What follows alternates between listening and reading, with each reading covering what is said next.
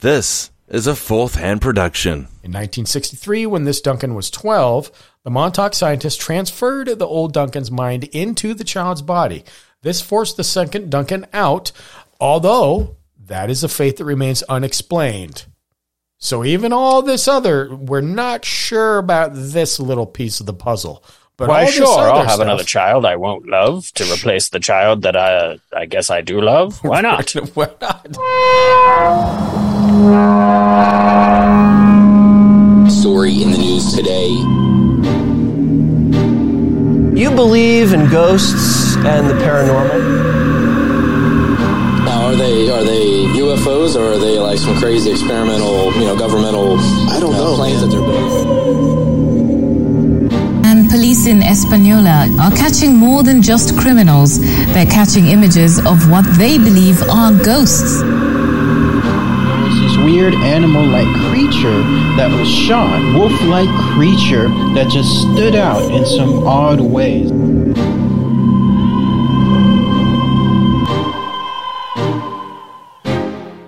And welcome to Strange Uncles. I am Shane.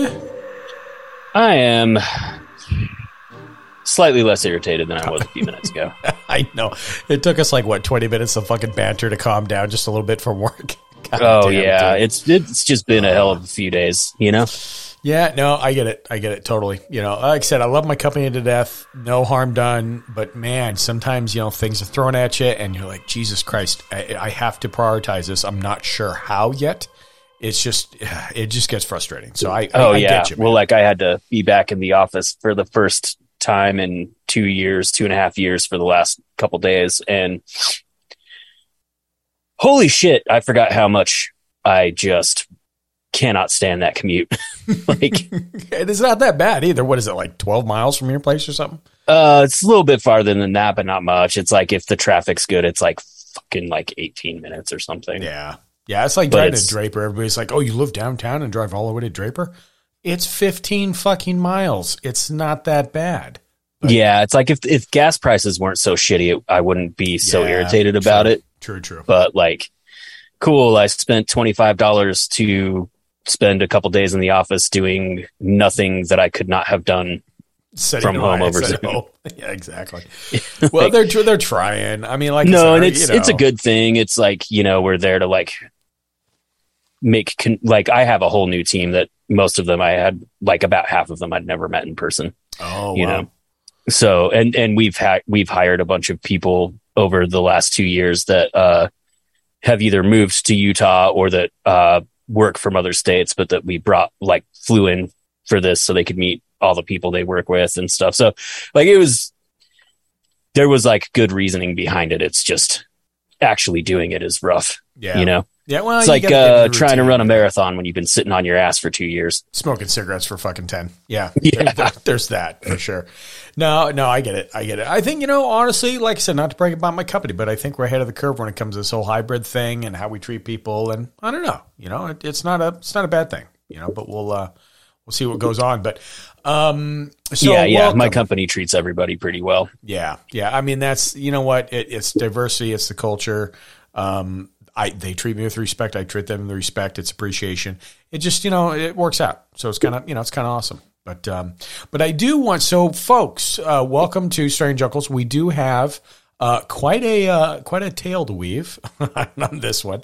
I did want to, and again, not to get political soapboxy type thing, but man, okay, so I got a little bit of a rant three or four minutes if you want to just you know give me some time josh and listeners you know bear with me but uh, because i'm sure yeah every feel free to skip ahead if you're not into it yeah yeah yeah means. skip ahead like two but it's our minutes, you know? platform we'll talk about whatever the fuck we want right exactly you know and and here's the thing every city especially large cities have this issue and and i i, I totally get it i understand homeless is a problem okay i live in spokane everybody has these jokes about Spokompton, whatever have you. But you know, I, I deep down I like the city. I really enjoy the city. It's it's you know you can drive thirty minutes and go fishing, or fifteen minutes to go town uh, downtown and watch a show, or you know the Nutcracker. What like it's just got everything that the wife and I need, and it's perfect. yeah it's a nice blue collar city right Yeah, absolutely. Uh, and it's had its ups, it's had its downs, just like every other city.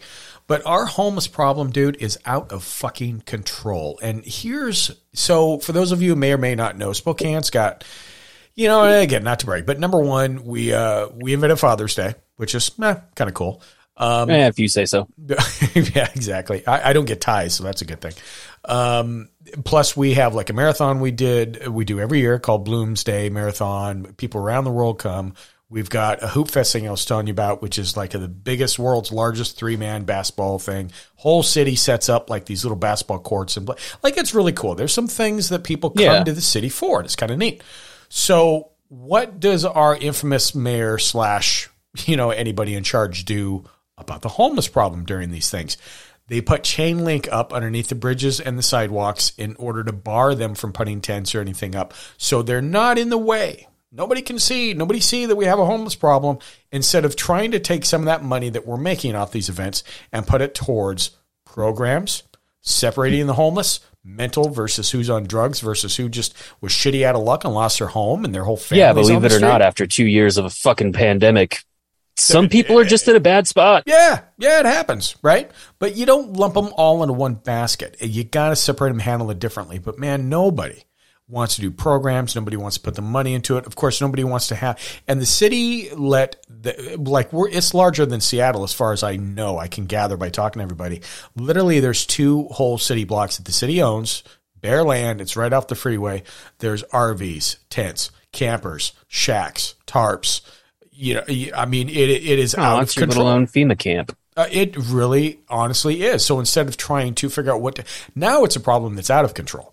Now they, tr- Yeah. now they can't put the genie back in the bottle. And, you know, and again, it's, it's a little bit of a rant, but you know, I've got an application in for, um, one of the city council board things that is a, base it's not homeless but it's low income and they've got two uh, seats available so i'm seeing if i can Yeah. you know at least try to help or try to do something and again i'll probably you know yell at the wind and nobody's going to listen but man i'll tell you you know i do feel for it and then you had the drug in you had the fentanyl you had everything else you had the crimes and the thefts and it's just it, it's really really depressing and Yeah. how are cities handling it you know Well, So- at least you're trying to do something. That's more than most people do. Most people don't even give money, let alone like try actively try to do something. You know, i Um, guess yeah i i don't know it's just frustrating man it is because it's like there's still people, you know, and like I get like uh a lot of a lot of the reasons people end up on the streets are due to like addiction and, and mental illness and stuff. And it's like, well, that's not their fucking fault. Like addiction's a fucking disease. You know what I mean? Oh, like oh, you can't yeah you know, and you, it can put you in dire circumstances and, and, and desperate situations, you know, like, yeah, there are definitely, like, I know people, a person, I know at least one person, uh, who's basically homeless by choice, like, uh, and not like cool vagabond, like camper van lifestyle, but like went off the deep end, uh, with like drugs and shit and like got cleaned up and was just basically like, I kind of like preferred living on the streets, doing whatever the fuck I wanted, getting fucked up all the time. yeah well You know, like there are definitely people who that lifestyle just kind of appeals sure, to. sure And to that, I say, cool, just leave my shit alone. And, uh, but I think like, uh, there are a lot of people on the streets, people on the streets that, uh, fucking, you know, like we just said, after two years of a pandemic and like being out of work and shit, like, especially with housing prices, how they are now, like, holy shit dude there were no yeah. fucking yeah real rent or mortgage moratoriums or freezes. Like the best they did here was, uh, you can not pay it now, but you got to pay it at some point when really what they should have done is told the banks, like, no, you don't collect a mortgage period, until we get out. this shit sorted out. right It's, it's on a freeze. It's not accruing interest. It is just paused like they did with student loans mm-hmm. and like just, and, and no fucking evictions. Yeah. You know what I yeah. mean? Yeah, yeah, yeah. Agreed. They handle it completely wrong, and there's a lot of things that they handle completely wrong. And granted, Well, pretty know, much almost all of it. Well, yeah, but granted, devil's advocate is you know, hey, this is my first you know worldwide pandemic, so you know I get it. We're you know we're learning the ropes, but at the same time, I, I feel like common sense went out the window for a lot of that. And You know, the homeless got the backside of it too. You know, and not saying Yeah. they're all some some people and some do choose, but and again, you know, this is a podcast about weird shit, not necessarily homeless. But man, I just, you know, I don't know. I just want to put the voice out there because it, it's uh, it's sad, you know. And I'm sure other cities are kind of not really doing what they should be doing either with the homeless, No, I mean like know? they're they're sweeping camps here in Salt Lake too. Yeah. And it's like Yeah. what are you doing? You're taking away the few possessions these people have. You're destroying the only shelter they have. Or taking it from them and you're telling them to move the fuck on. Like where the fuck are they supposed to go? yeah, yeah. You don't. So if you you're don't giving them somewhere to go, yep. then leave them the fuck alone. Yeah, yeah, you know? yeah, and and that's I think that's why I brought it up on this podcast was because uh, we're trying to pass a, a law basically in Washington now to get this twenty five million dollar thing that's supposed to go towards homeless and everything else that is a no sit and lie law, which basically you know you can't sit or lie on the sidewalks between six a.m. and twelve a.m. Um, if there's room at a shelter, da da da. And okay, Which is fucking problem stupid. is it's stupid in number one and number two we don't fucking have shelters because the money's not going towards them because nobody's putting in the programs to house all the homeless to give them a place to go if you don't have a place for them to fucking go then that's problem number one so It's Anyway. like classic liberals doing a doing trying to do a good thing the worst way possible. Like yeah yeah Agreed. okay, yeah, you can have all this money to throw at this problem and try and make a difference and try and fix it, but uh fucking what if we help someone who doesn't really need it? Oh no. Oh God forbid. forbid yeah right. So now it all has to be means tested, right? Like you can have the money, but I better not see a fucking bum on the street between the hours they could be in this theoretical shelter that doesn't exist until you get the money.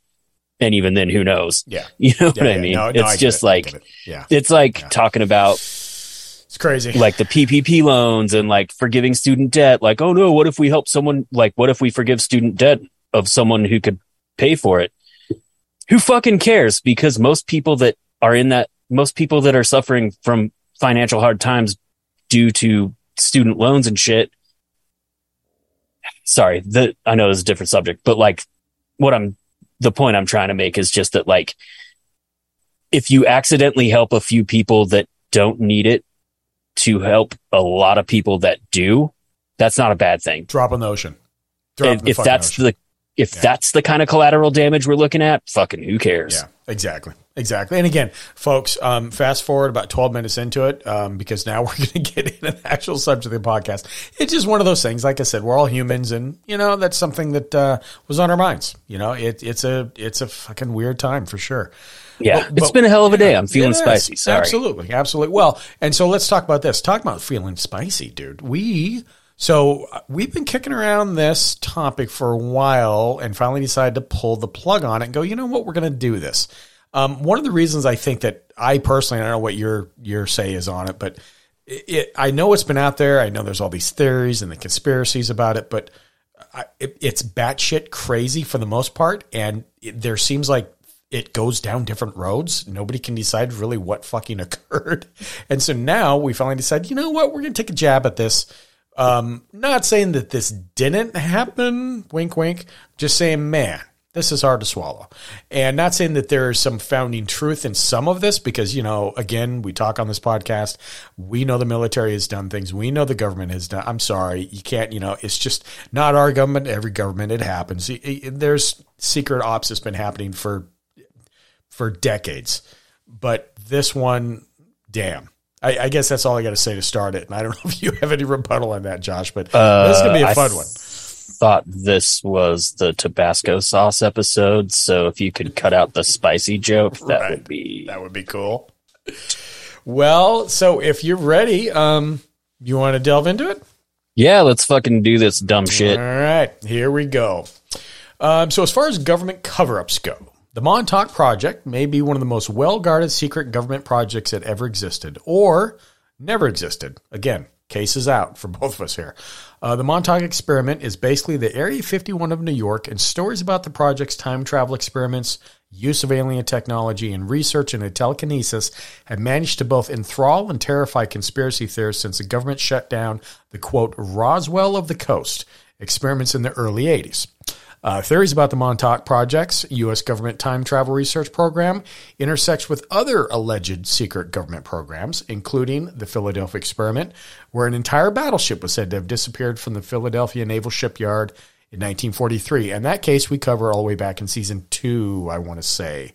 Um, that was one of the first ones we did when we all got together. So Yeah, uh, the good old days when uh, things I was so pretty much blackout drunk by the end of every episode. one of those. Anyway. Um, but eh, so look back if you want to cover that. It's an interesting story too. And there's shades of this that come back into this whole montauk thing. We'll cover that later um, and let's add that montauk fairly recently was back in the conspiracy news when in 2008 a beaked hairless creature washed up on its shores who many believed was an experiment gone awry from nearby plum island and Ah, yes, the Montauk Monster. yes and actually i'll be honest with you i was going to say plum island is a whole nother episode that we can do because Oh yeah. there's some shit that has happened on plum island that Uh, sidebar about that, real quick. Mm. Do you uh, did you ever watch that show? It's come up on this show a few times, but it's been a while since I asked you, so I I forget. But uh, did you ever watch that show that Jesse the Mind Ventura had? No, no. I, I, I think it was I just called about it. Conspiracy exclamation point. right. but he would go through and like investigate all these conspiracy theories and he tried to like use his past uh clearance as a former navy seal and former governor of a, of a state to force his way onto plum island I'm- kind I'm of the way he you- tried to do it uh at the HAARP installation I'm glad you did say former wrestling enthusiast because you know there's that. But yeah, so I don't i think mean as far seen. as conservatives go he was all right yeah, fair enough. Very fair enough. Yeah, I heard he did a good job covering it. So yeah, one of those things I haven't I haven't seen it at all. And like I said, you know, it's one of those uh one of those ones we probably should cover. But oh uh, yeah for sure Yeah. So, for those reasons and many more, the Montauk Project feels very real. Admittedly, the idea that 10 year old boys are being sent to Mars is pretty far fetched, but the government getting excited about mass hypnosis via radar tower? Hmm, that seems like something that was definitely discussed at one point in time. And we will go even further and say the case behind the Montauk Project has been snatched up by Hollywood, which continues to add to the lore of it all. And I'm not even going to mention what show, if you guys don't already know. It's on Oh, Netflix, I'll get to it. yada, yada. Oh, I'm, I'm sure you will.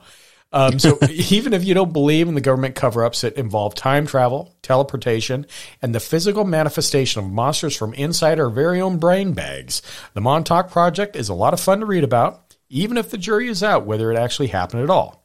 So sit back, relax, and join us as we fall down the rabbit hole of the Montauk Project. Open the gates.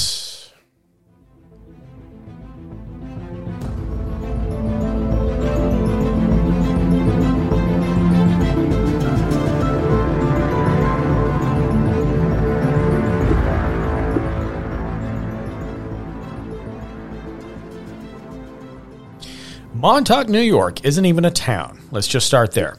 It's technically a hamlet, which is eh, cute sounding, right? Um, with a population of a little over 4,000 as of the 2020 census. It's a perfect place to supposedly house a secret military installation which would delve into time travel, teleportation, psychic warfare, and wait, the object creation research, which we will get into because, damn. that is a doozy um Oh. since you just set the stage i want to sorry if there's an inopportune No, moment to interrupt it, man. but just to get set some ground rules uh do you want me to hold my incredulity to the end and then start ripping shit apart or do it as it comes Man, you feel free to do whatever you think flows. Either way, I think this is going to be a shit show, so have at it. yeah it's gonna be fun um also dear listener uh we're gonna play a little drinking game um every time you think you know uh you know the hollywood connection here like the one we're definitely talking about uh make a tally mark and then uh at the end when we when we get to that you can uh Oh shit! just chug all of it or you gonna- can drink as you go whatever You're gonna have to, yeah. Whatever you got. So, um, all right anyway i'll shut up No, no, no worries, no worries at all. So, um, just FYI, even though it's known as the Montauk Project for the most part, it was an actual camp that was set up known as Camp Hero. So we feel obliged here. We'll do some background on this whole uh, history of this camp, you know, because we think it's kind of warranted. So it started as an army base, 1942, and was named after Major General Andrew Hero. Evidently, you know, great last name for what he supposedly was. Yeah. Um, it started as an army base in 1942, and then Montauk was a probable invasion point by submarines, and that's one of the reasons they picked it there. They started acquiring more land in the area, as well as started uh, to build docks, hangars, barracks, and a torpedo testing facility. So Camp Hero grew to 278 acres, and it was like its own little town, just like every other base. It had its own recreational facilities, barracks, power stations, training facility, yada yada. Um, what's kind of cool about Camp Hero was that it was built to look like an East Coast fishing town, mainly because you know, again, that's where the subs come in. That's where you know they would get hit first. So they were trying to, I guess, play the camouflage game back in the 40s, which you know, the, the jury's out whether it worked or whether it didn't work. I, I'm going to say it probably didn't, but whatever.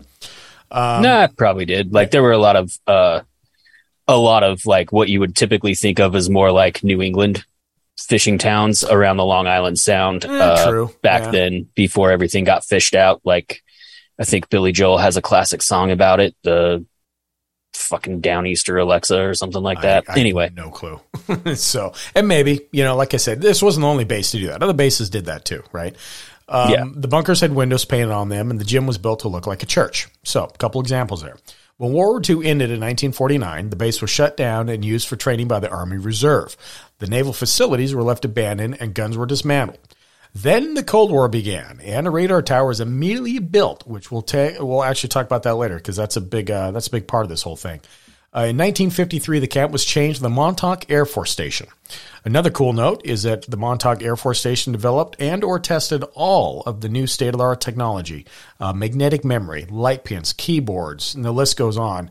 And you know, I'm, we're thinking that this maybe too led to the whole theory of the secret experiments occurring here, uh, being that that's you know they're testing just on the brink of whatever the technology may be. Uh, yeah, I mean that would make know, sense. It kind of ties together, right? Uh, 1984, it was given to the National Park Service, and then they turned it over to the state of New York, which opened it as a state park in 2002.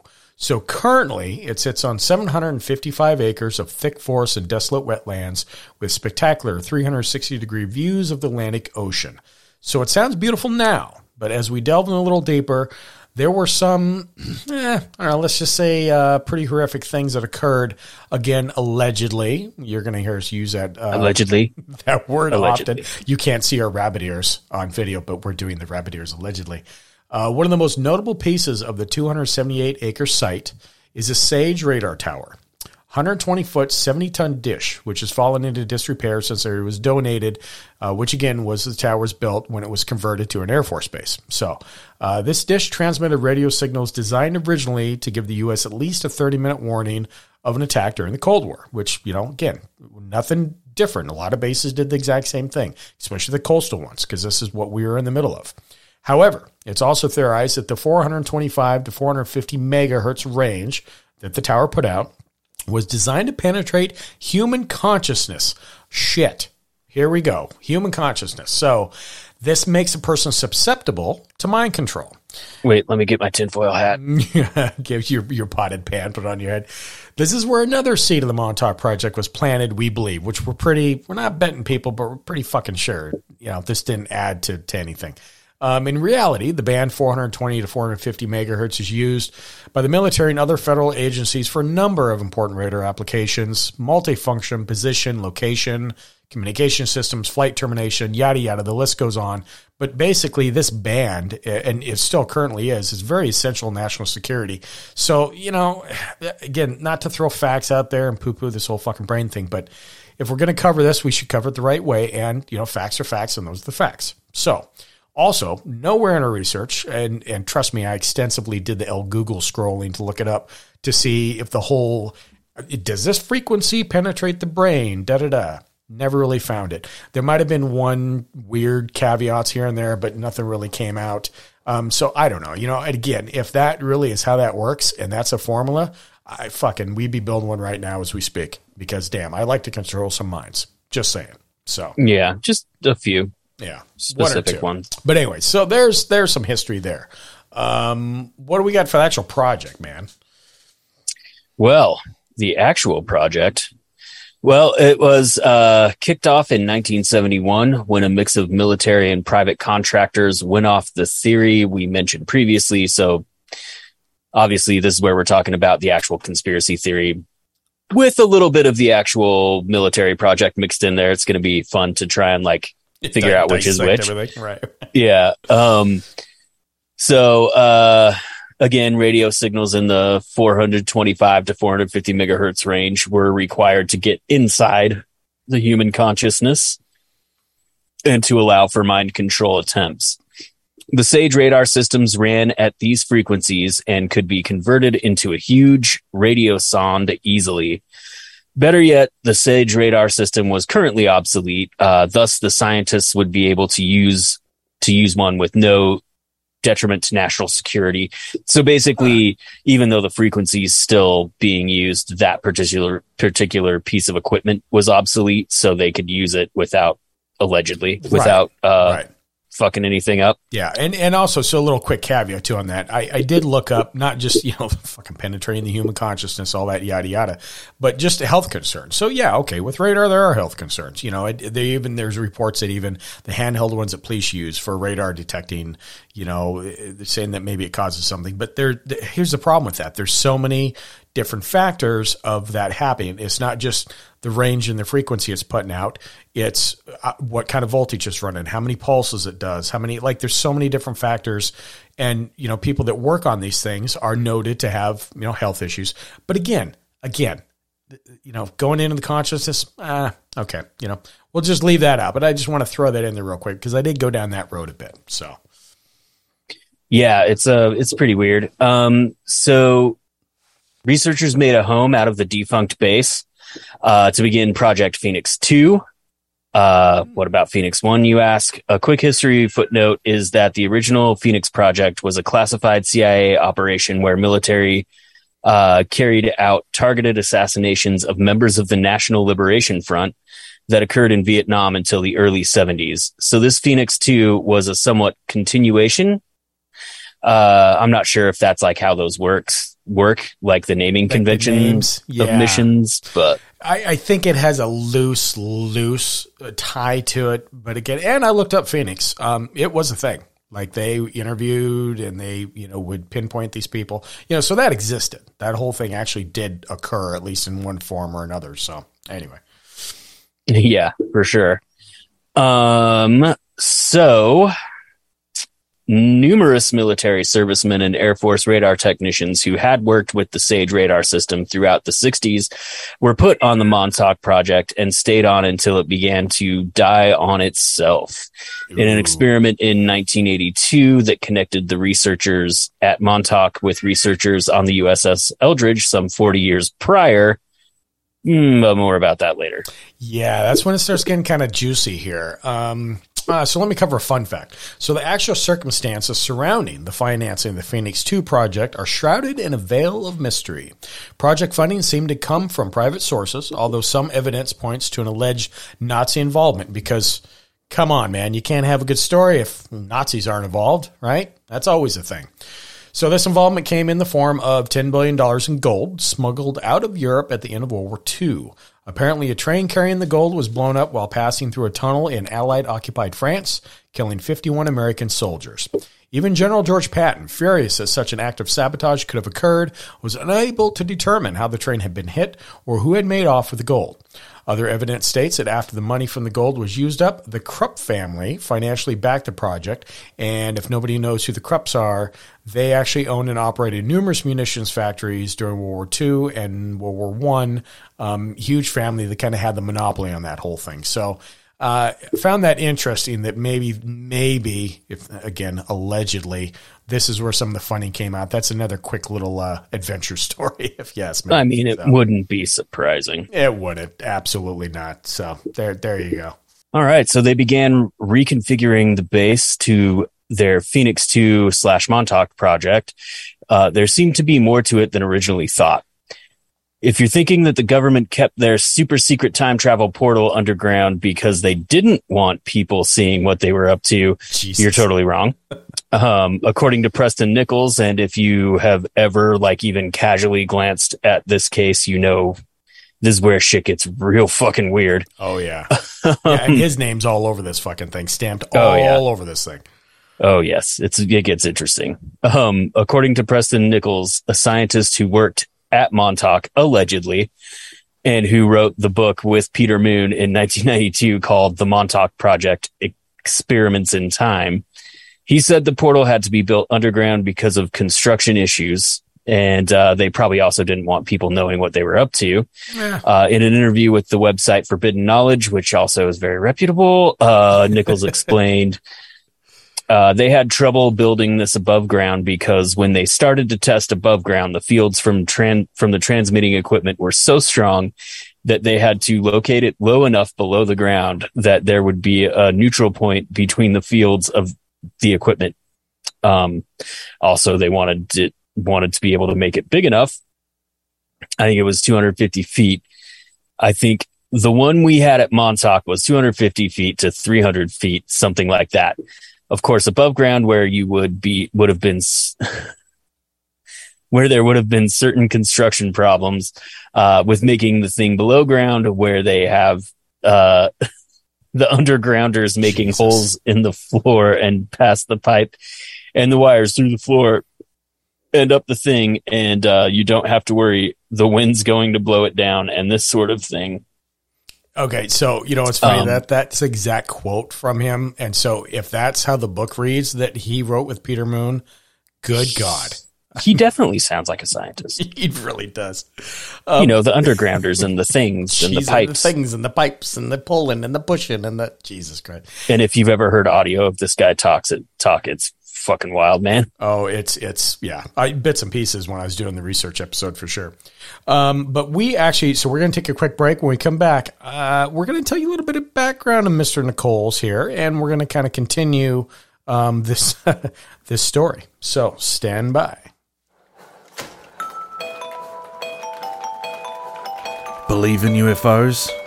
Felt that chill up your spine that you just can't explain? Contemplate the other side of reality?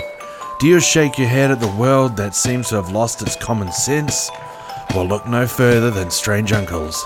Find them on all podcast platforms and call their hotline to tell your side of reality at 801 252 6945. Open the gates.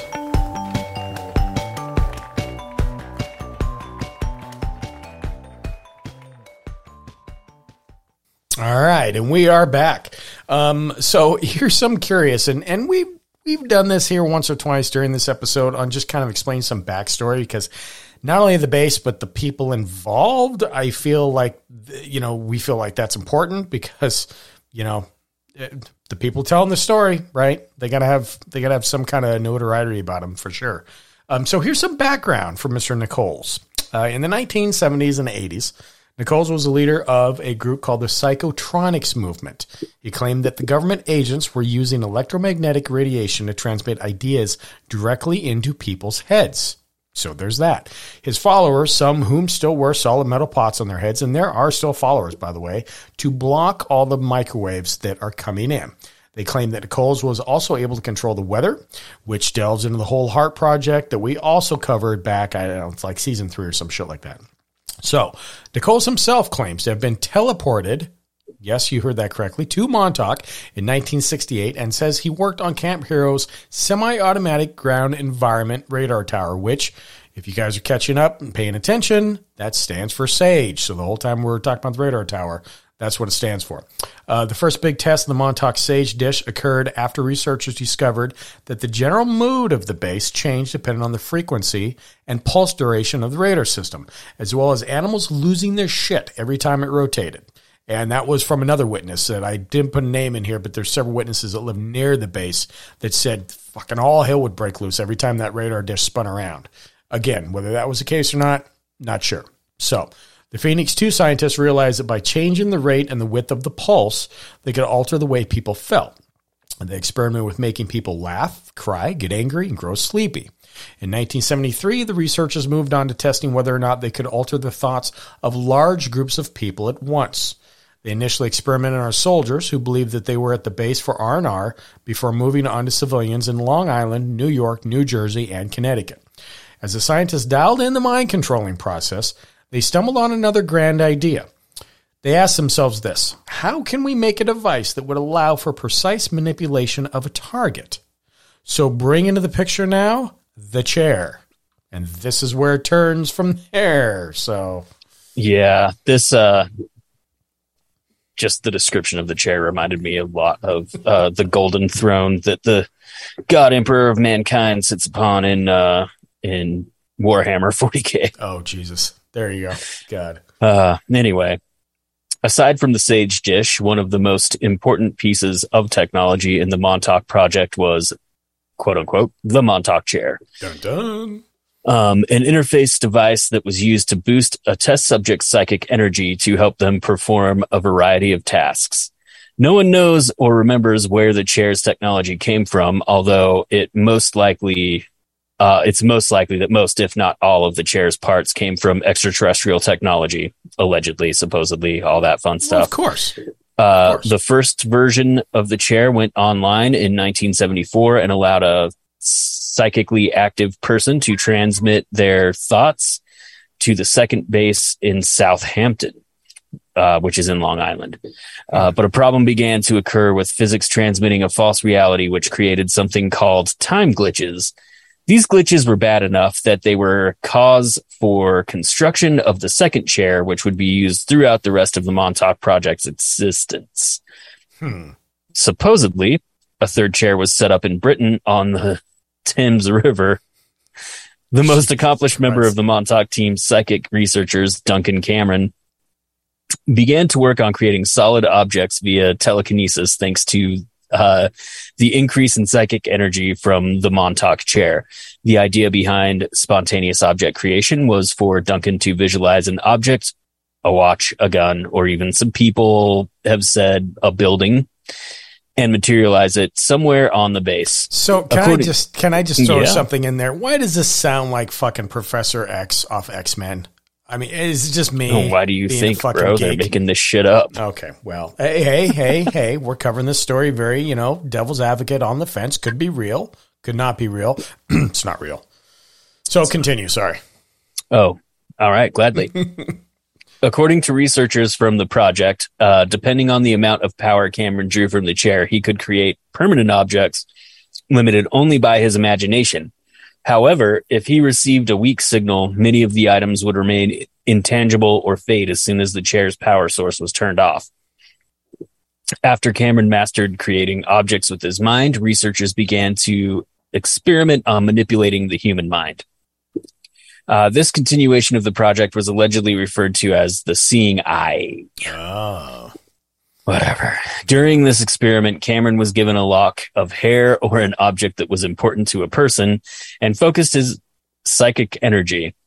He could see and hear everything the person was experiencing, no matter where they were. After Duncan was able to successfully relay information with the seeing eye, researchers at Montauk began to experiment with using a psychic soldier's thoughts to project an alternate reality on a target as a form of psyop warfare. As one does. Yeah, why not? Uh, they attempted to program people and animals to act in a variety of strange ways, and it's believed that they, uh, uh, it's believed that, oh god, it's believed that they had some success with this. However, there's no concrete evidence of anyone being uh, psychically controlled via the Montauk chair.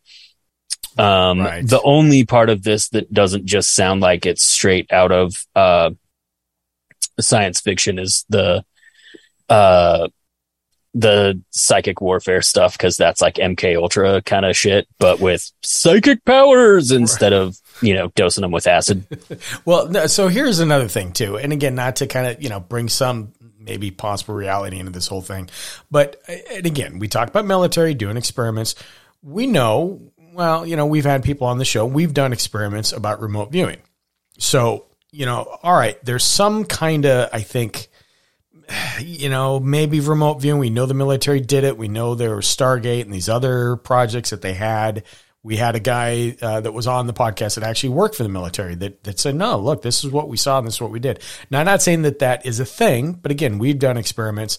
I think that the remote viewing thing, okay, cool. I, I can wrap my head a little bit about that, about, you know, being attuned, whatever have you. But a chair and psychic ability, and I, I don't know. You, you lost me at that point. I think, you know. Yeah, not- not I mean, and add, also you know, if but- you're if you're starting to uh, draw parallels between uh, the story we're telling you right now and a certain pop culture phenomenon that's been going on for the last couple years. You're probably right. Yeah. We'll get to that in more detail later. Yeah, I'll let you go ahead. But I just like to some sprinkle some breadcrumbs, you know. here and there. Yeah, what it is. Well, here it is. So with that being said, let's uh I'm going to delve into this Cameron guy. So, we want to dig a hole into him a little bit because damn, his story is is original. And again, there's different variations of his story along with these other people that are involved, but this is the most I don't want to use the word founded in truth, but you know, loosey, very loosey goosey. I'll use that. Uh, the story of Duncan Cameron Jr. is a very confusing one, to say the least. According to authors of the book The Montauk Project that we mentioned above, um, Duncan was a sailor aboard the USS Eldridge when the Philadelphia experiment was conducted. The experiment resulted in him being catapulted forward in time to arrive at Montauk Base in 1983. He then began he became involved in the Montauk Project and was bounced about the time stream before being returned to 1943 in an attempt to stop the experiment that had started it all. So I don't know if that's confusing yet, but uh, but I'm going to add more shit on there. So here we go. Oh, good. Yeah. Please. There's more. So, supposedly, he was told by one of the head researchers on the Montauk Project, a man by the name of Dr. John von Neumann, and that Duncan and Edward, who was Duncan's brother, along with another guy by the name of Bielek, which we're going to get into um, later on the story here, they needed to return in 1943 to turn off the generators and end the experiment being conducted on the Eldridge. Both Duncan and Edward agreed to this plan, making a number of time trips for the Montauk researchers before returning for good to 1943.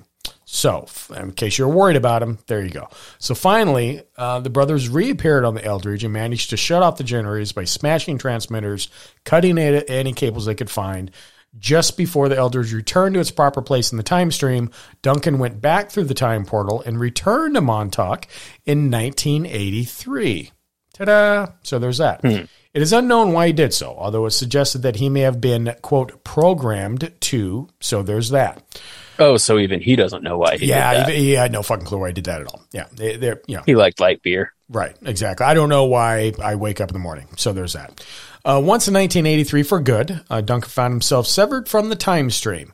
Then he grew old at a fantastic rate and began to die from the effects of extreme aging, using unspecified techniques. Okay, I'm going to pause real quick here.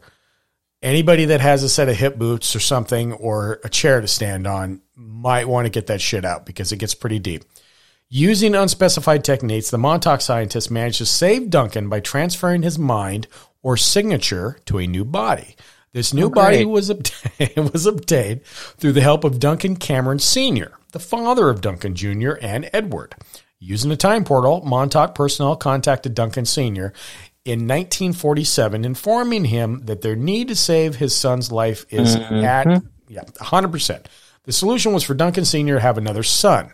Of course, of course, that's the solution, right? Yeah, why wouldn't you? Spare parts. Common sense. That's what they named him. Yep, yep. Uh, in 1951, the second Duncan Cameron Jr. was born. In 1963, when this Duncan was 12, the Montauk scientists transferred the old Duncan's mind into the child's body.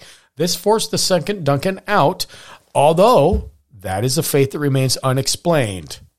So even all this other, we're not sure about this little piece of the puzzle.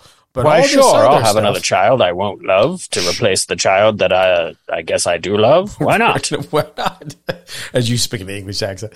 So, yeah, fucking typical Friday night, right? Yeah, that's what it is. Anyway, um, not for the side trip, but we just wanted to explain these characters. Uh, and I think that that was, um, yeah, it was an adventure in its own self. So, anyway, that's Duncan. So, want to want to throw that out. Well, it's not going to get any saner from this point, um, but it's going to get fun.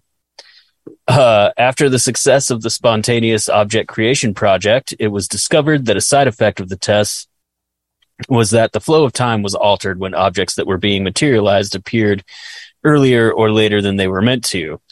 Not that shit wasn't already weird. Now you add time travel to the recipe. Jesus.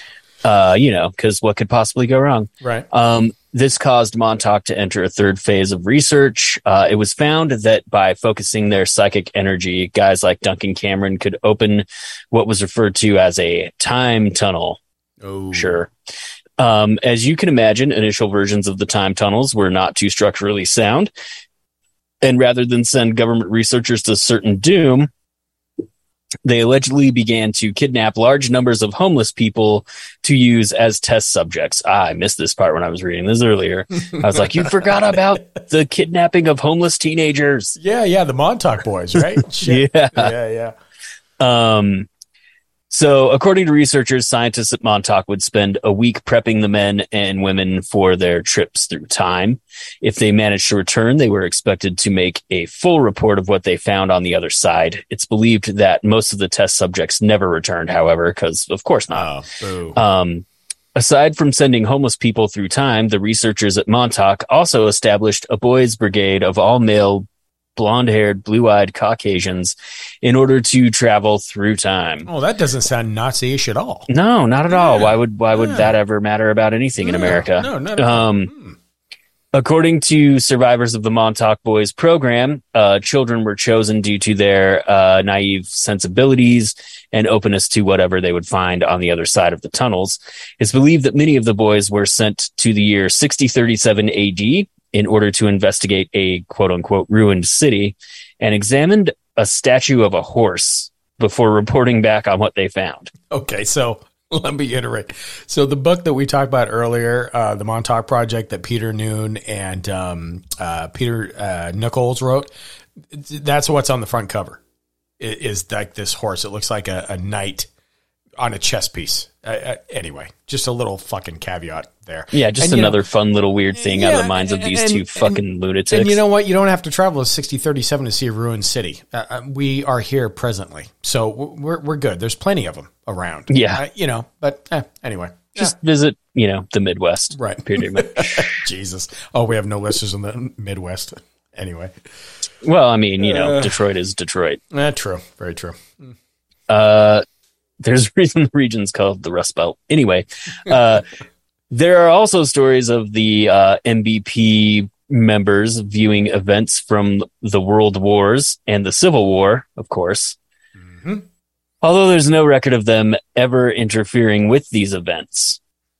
One of the surviving members of the team, Al arrag- alleges that the boys program didn't just travel through time to look at a confusing horse statue, but that they took multiple trips to a research station in 100,000 BC to collect canisters of light and dark energy, ah. and that they were the first of many groups to travel to Mars, which is where Project Montauk would soon shift its attention. I'm glad they explained that because I was on the fence whether, you know, those dates and 100,000 BC. I mean, of course, canisters, light and dark. Well, you know, I was like Ah. all in up until this this. bit. Yeah, I really was too. I was, I was fed in. This is a little, it's starting to get a little squishy. So, yeah. Now I'm like. I don't. I'm maybe. I don't. Okay. All right. Uh, Uh, once researchers at Montauk discovered that they could travel through time tunnels to distant points in Earth's past and future, they soon turned their gaze to the stars, or more specifically to Mars. By harnessing the time tunnels, researchers were able to teleport away teams, thanks Star Trek, to the red planet. but it wasn't as easy as they believed it would be. Preston Nichols spoke of the road bumps on the way to Big Red. mm. Oh man, I wish I could imitate this guy's voice because it's fucking wild. uh, they first got to Mars and realized that yes, there had been a civilization there at one time, and the above ground remnants of it uh, had crumbled back into dust. But they did detect huge underground installations which were still making magnetic fields, and this sort of thing they could detect, and they really or they realized that it uh, there was still machinery running underground they couldn't figure out how to get down underground without uh, bringing boring equipment and cutting a tunnel right down in. Man, isn't he just End eloquent quote. with words? I, I love his quotes. Yeah, I mean, on. like, I have a hard time reading out loud, but Jesus fucking Christ, what the fuck? That's a little bit too much. So anyway, Uh, oh, and also Uh, like the whole reason that uh, Mars lost its atmosphere and water and shit was that it lost its magnetic field. oh well, there's that. So yeah. Well. so while I was uh while I was reading through this and I got to that part, I was like, Hmm. tied I mean, if I were uh, Elon Musk and were a serious person about going to Mars and terraforming it, maybe I would start with like, is there a way to generate a massive planet-wide magnetic field that would maybe allow an atmosphere to not be stripped away by the sun's radiation? you know what's funny too? We talk about. Oh, I uh, guess I'll just nuke it. yeah, plan B. Plan B. Anyway, so um, we'll continue. So that was taken care of uh, by psychic all star Duncan Cameron. He's back again, who was able to open a portal inside one of the Mars pyramids large enough to fit entire away teams. The away teams described seeing what was referred to as a quote solar defense system that had to be disabled before any further tests could continue. So there's that. It's believed that much of the film Total Recall is based on what was found by the Mars Away teams, which, you know, again, that's in the Hollywood's got their talons all over this. thing. Believed by who? I fucking don't know at this point. I got lost. Um, but By wait, Preston Nichols and Duncan there's, Cameron. There's more. There's such good. They're st- scholars, scholar gentlemen for sure. Uh, according to Preston Nichols and Duncan Cameron, after successfully traveling through time and teleporting to other planets, scientists tapped into a parallel universe that would come to be known as the Old Universe, an incredibly chaotic dystopia that has managed to bleed into our dimension, likely through the many time tunnels created at Montauk. So, you know, there's to blame there. Uh, the old universe was also subconsciously influenced much of our most popular science fiction, Nichols said. So he's saying that this is a lot of the ideas that we have now from sci-fi is this whole, you know, this travel that they've been doing. And if this, if you don't know what specific piece of sci-fi pop culture we're talking about at this point, Holy shit. Stop listening because I think we laid it all out there the point. connections will become clear by the end, but they should be pretty fucking clear. Ab- abs- absolutely.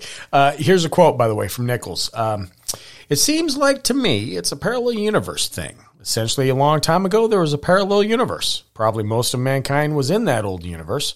It evolved into a totally despotic form of government that took hold and held for millenniums, which is essentially what the one world government was here, or has here. And what happened was a small rebel group that were fighting this, and the fight continued. It went on and on and on, just as in Star Wars, unquote, he says. Fuck. There you go. I think that's the Very last quote we source. have from from Nichols. Anyway, there you go. So it's Star Wars. Extremely reliable source. Yes, yes, hundred percent. Oh God. All right. Unfortunately, the two scientists just don't go into how the Montauk project picked up on this parallel Star Wars universe, of course, or how it helped turn our universe into a normal, boring ass universe without lightsabers or X-wings or the Force or like fucking Yoda, whatever. Um, nothing good lasts forever. And after a decade of playing with psychic warfare, time travel, and interplanetary teleportation, the Montauk Project hit two very big snags. Oh First- no way! Good old Al Bielek, one of the survivors of the Philadelphia experiment, a- another one. Yeah. Anyway, uh, he claims that when the USS Eldridge enabled its invisibility technology in 1943, he and another officer jumped overboard and were thrown through time to 1983, where they ended up in Long Island. In 1990, he gave a speech at the MUFON conference in Dallas, where he revealed everything that went wrong with the Philadelphia experiment and how that played a part in ending Project Montauk. Bielek said, uh, we jumped over the side of the ship expecting to hit water. We didn't.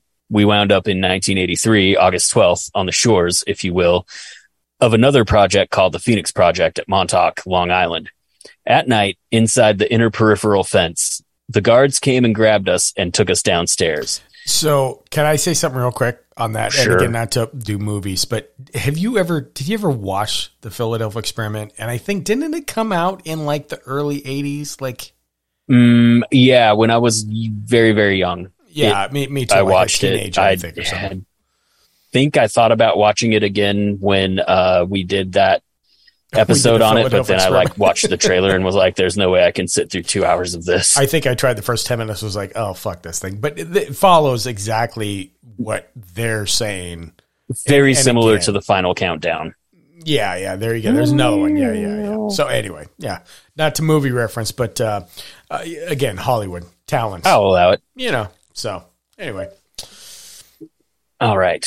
Um After being rushed into the research facility, Bielek and his partner were introduced to the researchers who explained that the invisibility technology on the USS Eldridge was interfering with technology in Montauk and that they had to go back in time to shut it off, which is where Duncan and his brother came into the picture.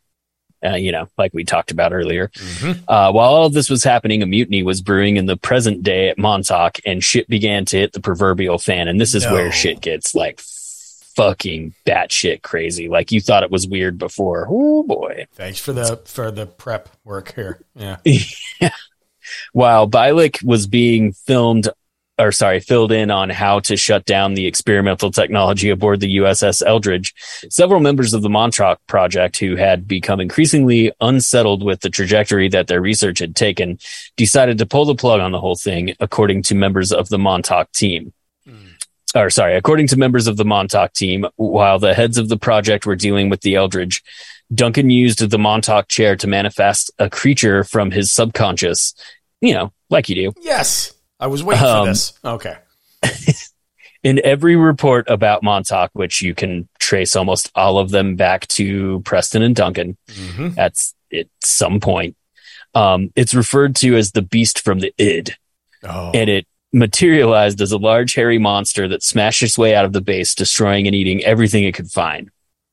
In order to rid themselves of the home wrecker, researchers were forced to smash equipment, cut cables, and essentially wreck 10 years of research in an attempt to shut off power to the base's transmitters, which powered the chair. Mhm. So, yeah.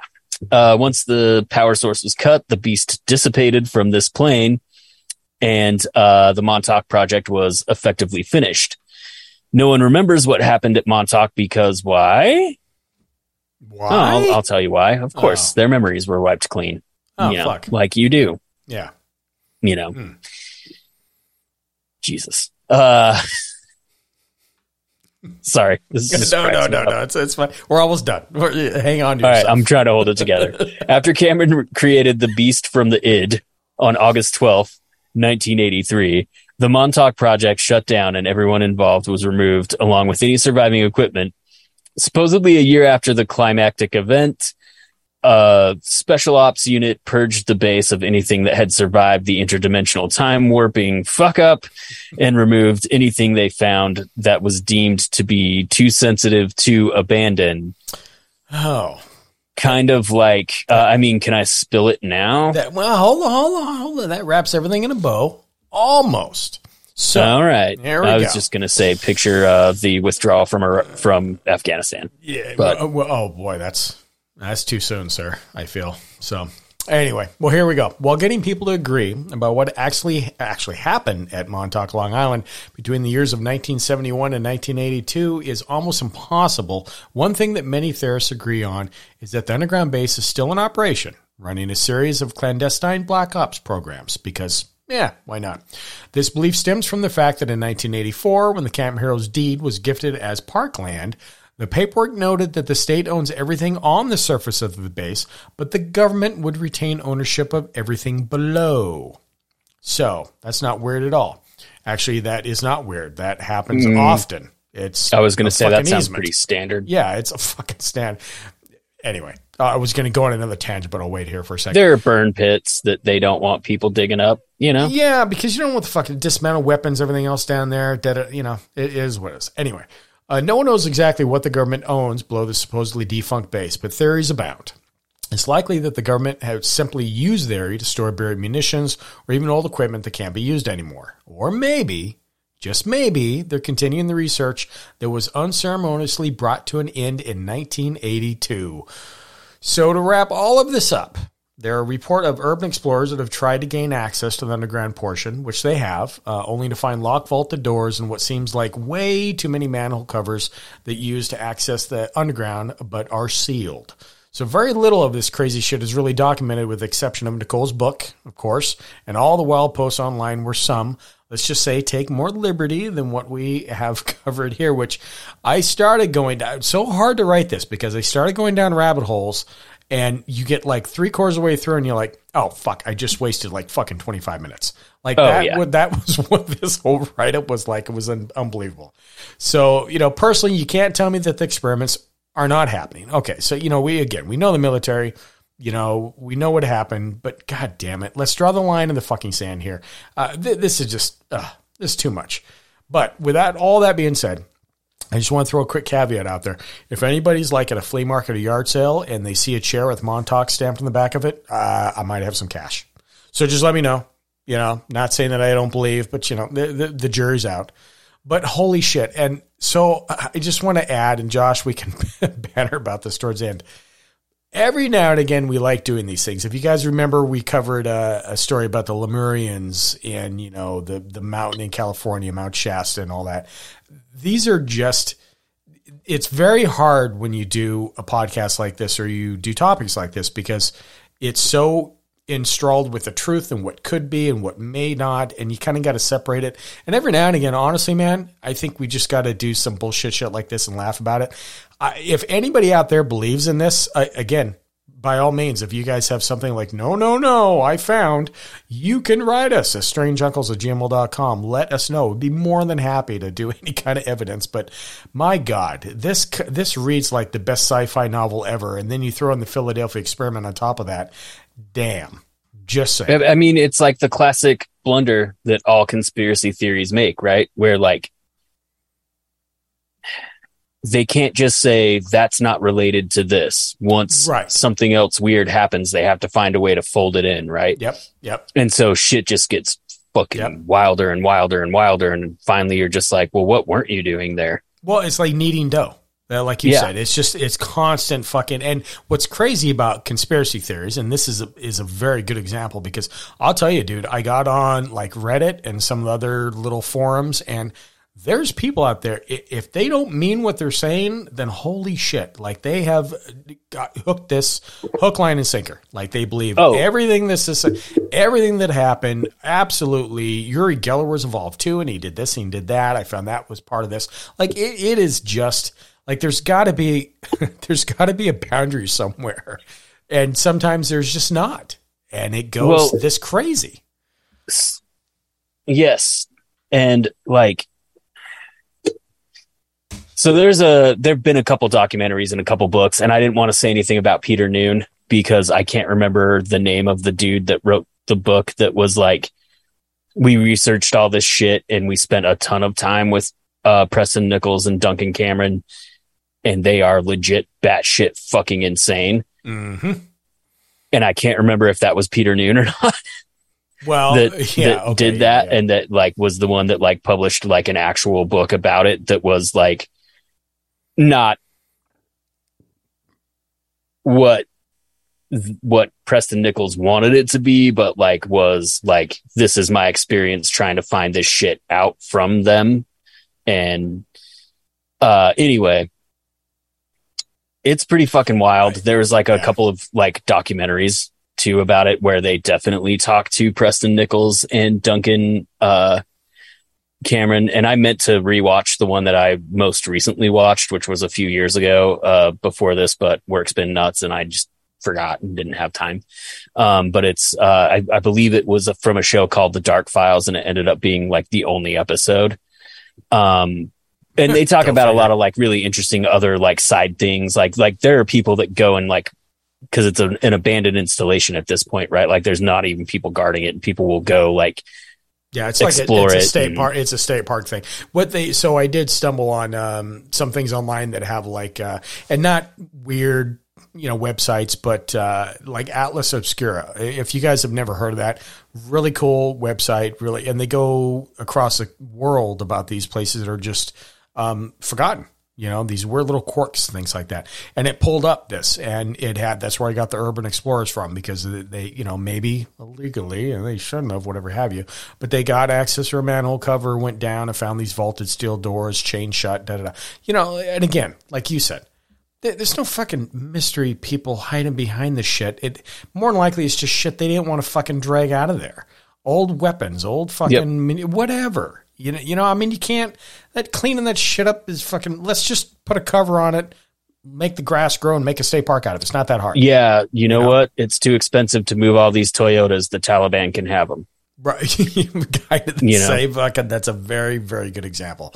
I mean, Like- and that was another sh- fucking shit show that it really happened. You know, but it's military. You know, and it's the thing. It's ironic that military intelligence means nothing of what it sounds like because it, Well, when your it's just a budget is like seven hundred billion dollars a year, yeah, you can afford to leave a few fucking yeah, uh Hiluxes and a few fucking Land Cruisers. Yep, just just hang out. You know? You know, and and you know what's funny is who knows what's behind those doors. It'd be cool if uh you know you had shit like that or fucking uh, you know uh, weapons or whatever have you. And I'm sure it's Honestly, like I imagine with how long it's been pretty much abandoned, unless they do have any like weird background shit going on underneath there, like all the underground stuff's probably fucking flooded. Like it's wet as fuck there. Oh, there have been be. a bunch of Yeah. hurricanes that have gone through New York in the True. ensuing 40 years, you know, True. like yeah, uh, if they're not, if the like machinery to keep the underground shit clear is not still operational, like I'm sure half that shit's flooded. Like when you watch shows like Mystery of Mysteries of the Abandoned or whatever, and they go to like these abandoned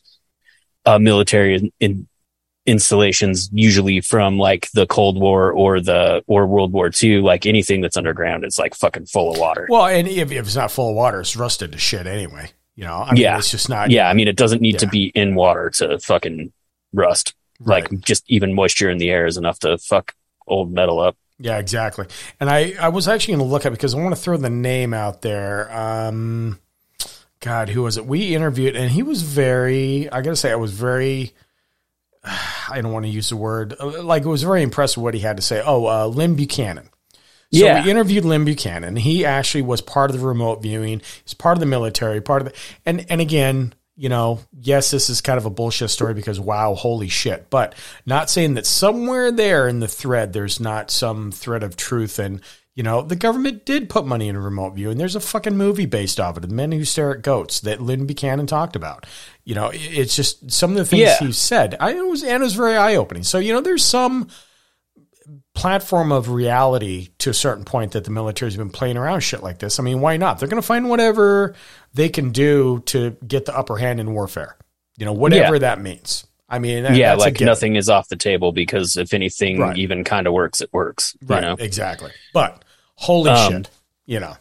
Yeah. So I'm going to spill the beans if you haven't figured it out yet. Uh, the pop culture thing we were talking about was Stranger Things, which season four just finished airing. Um, Yeah, I haven't like, started yet. I uh, haven't started yet.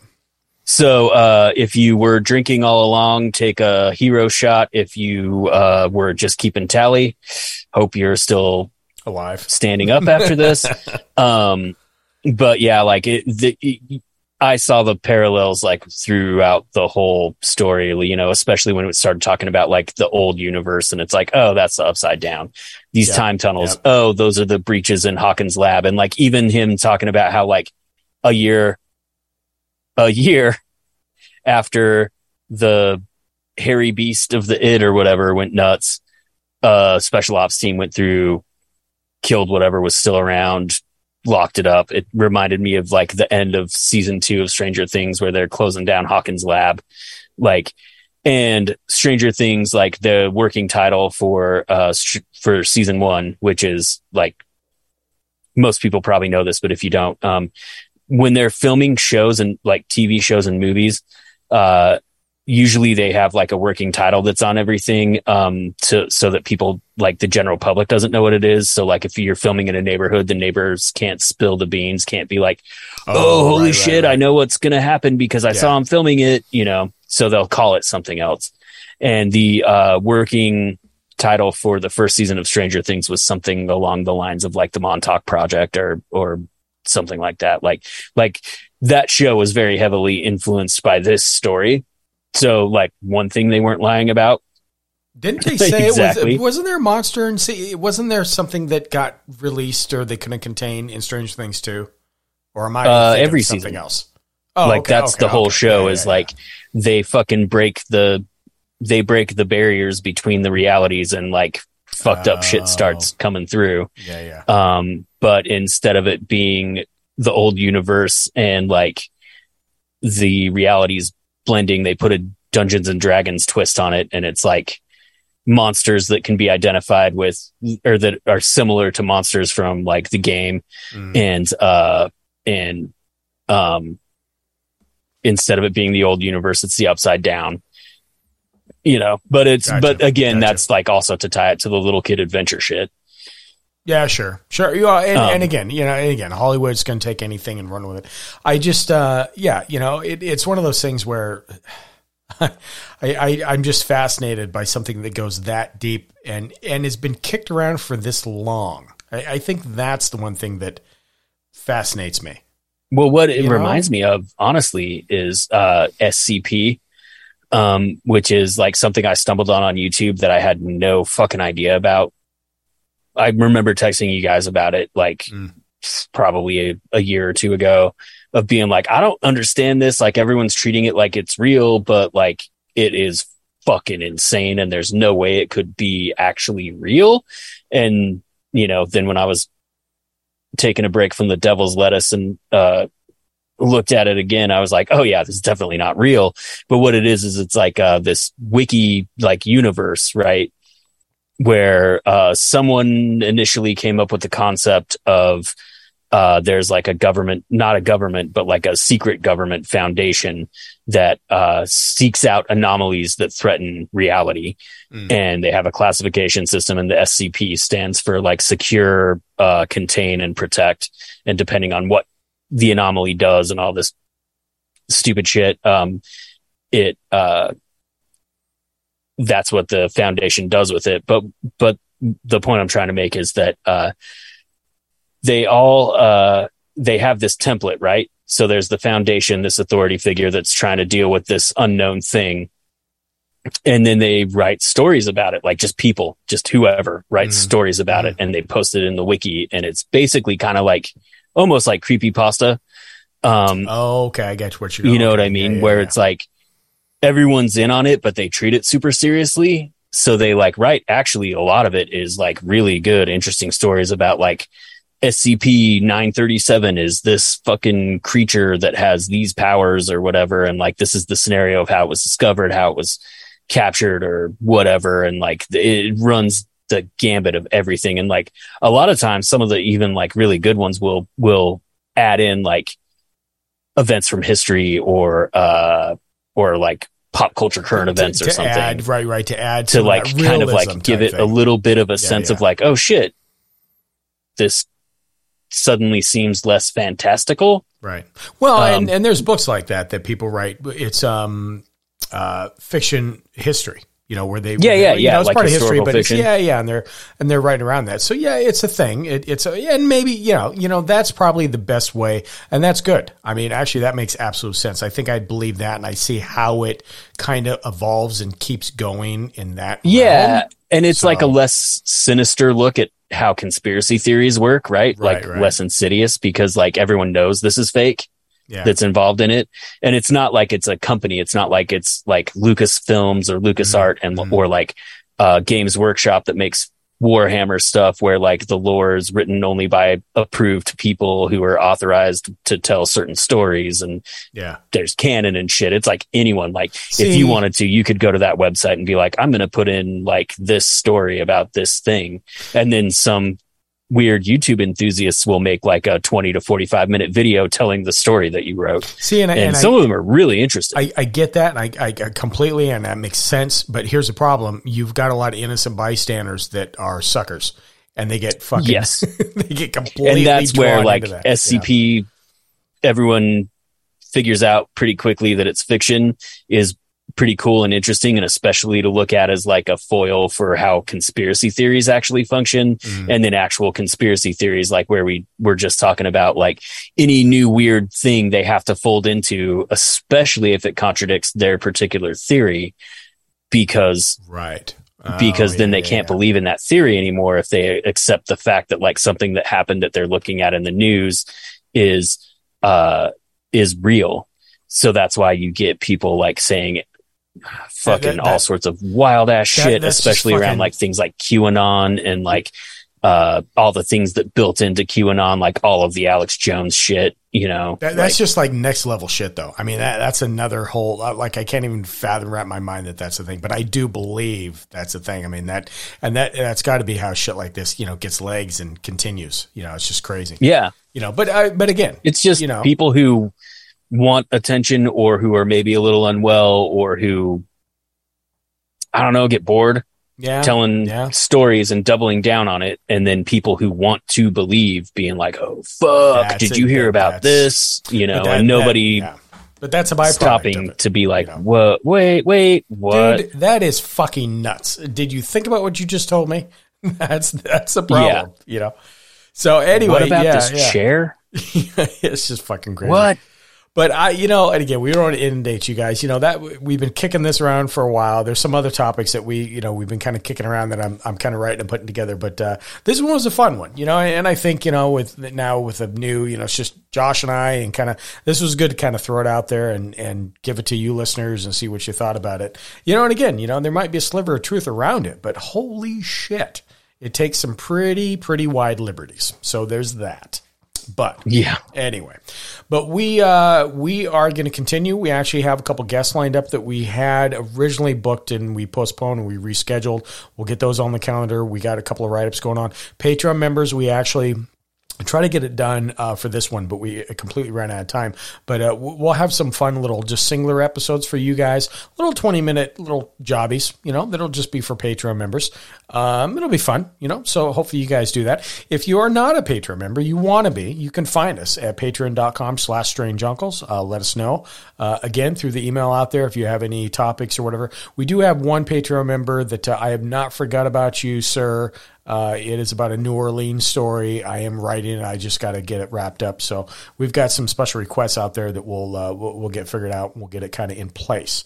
Um, if you have a story or you have a tale or you just want to call us and tell us to kiss our own ass, by all means you can. 801 252 69. Kiss your own ass. Get, I was going to say Montauk chair or something in there. Uh, 45, you know, call us. So that's 6945. Let us know. Uh, we'd love to hear stories, whatever have you, or if you have recommendations, you know, we'll listen to them.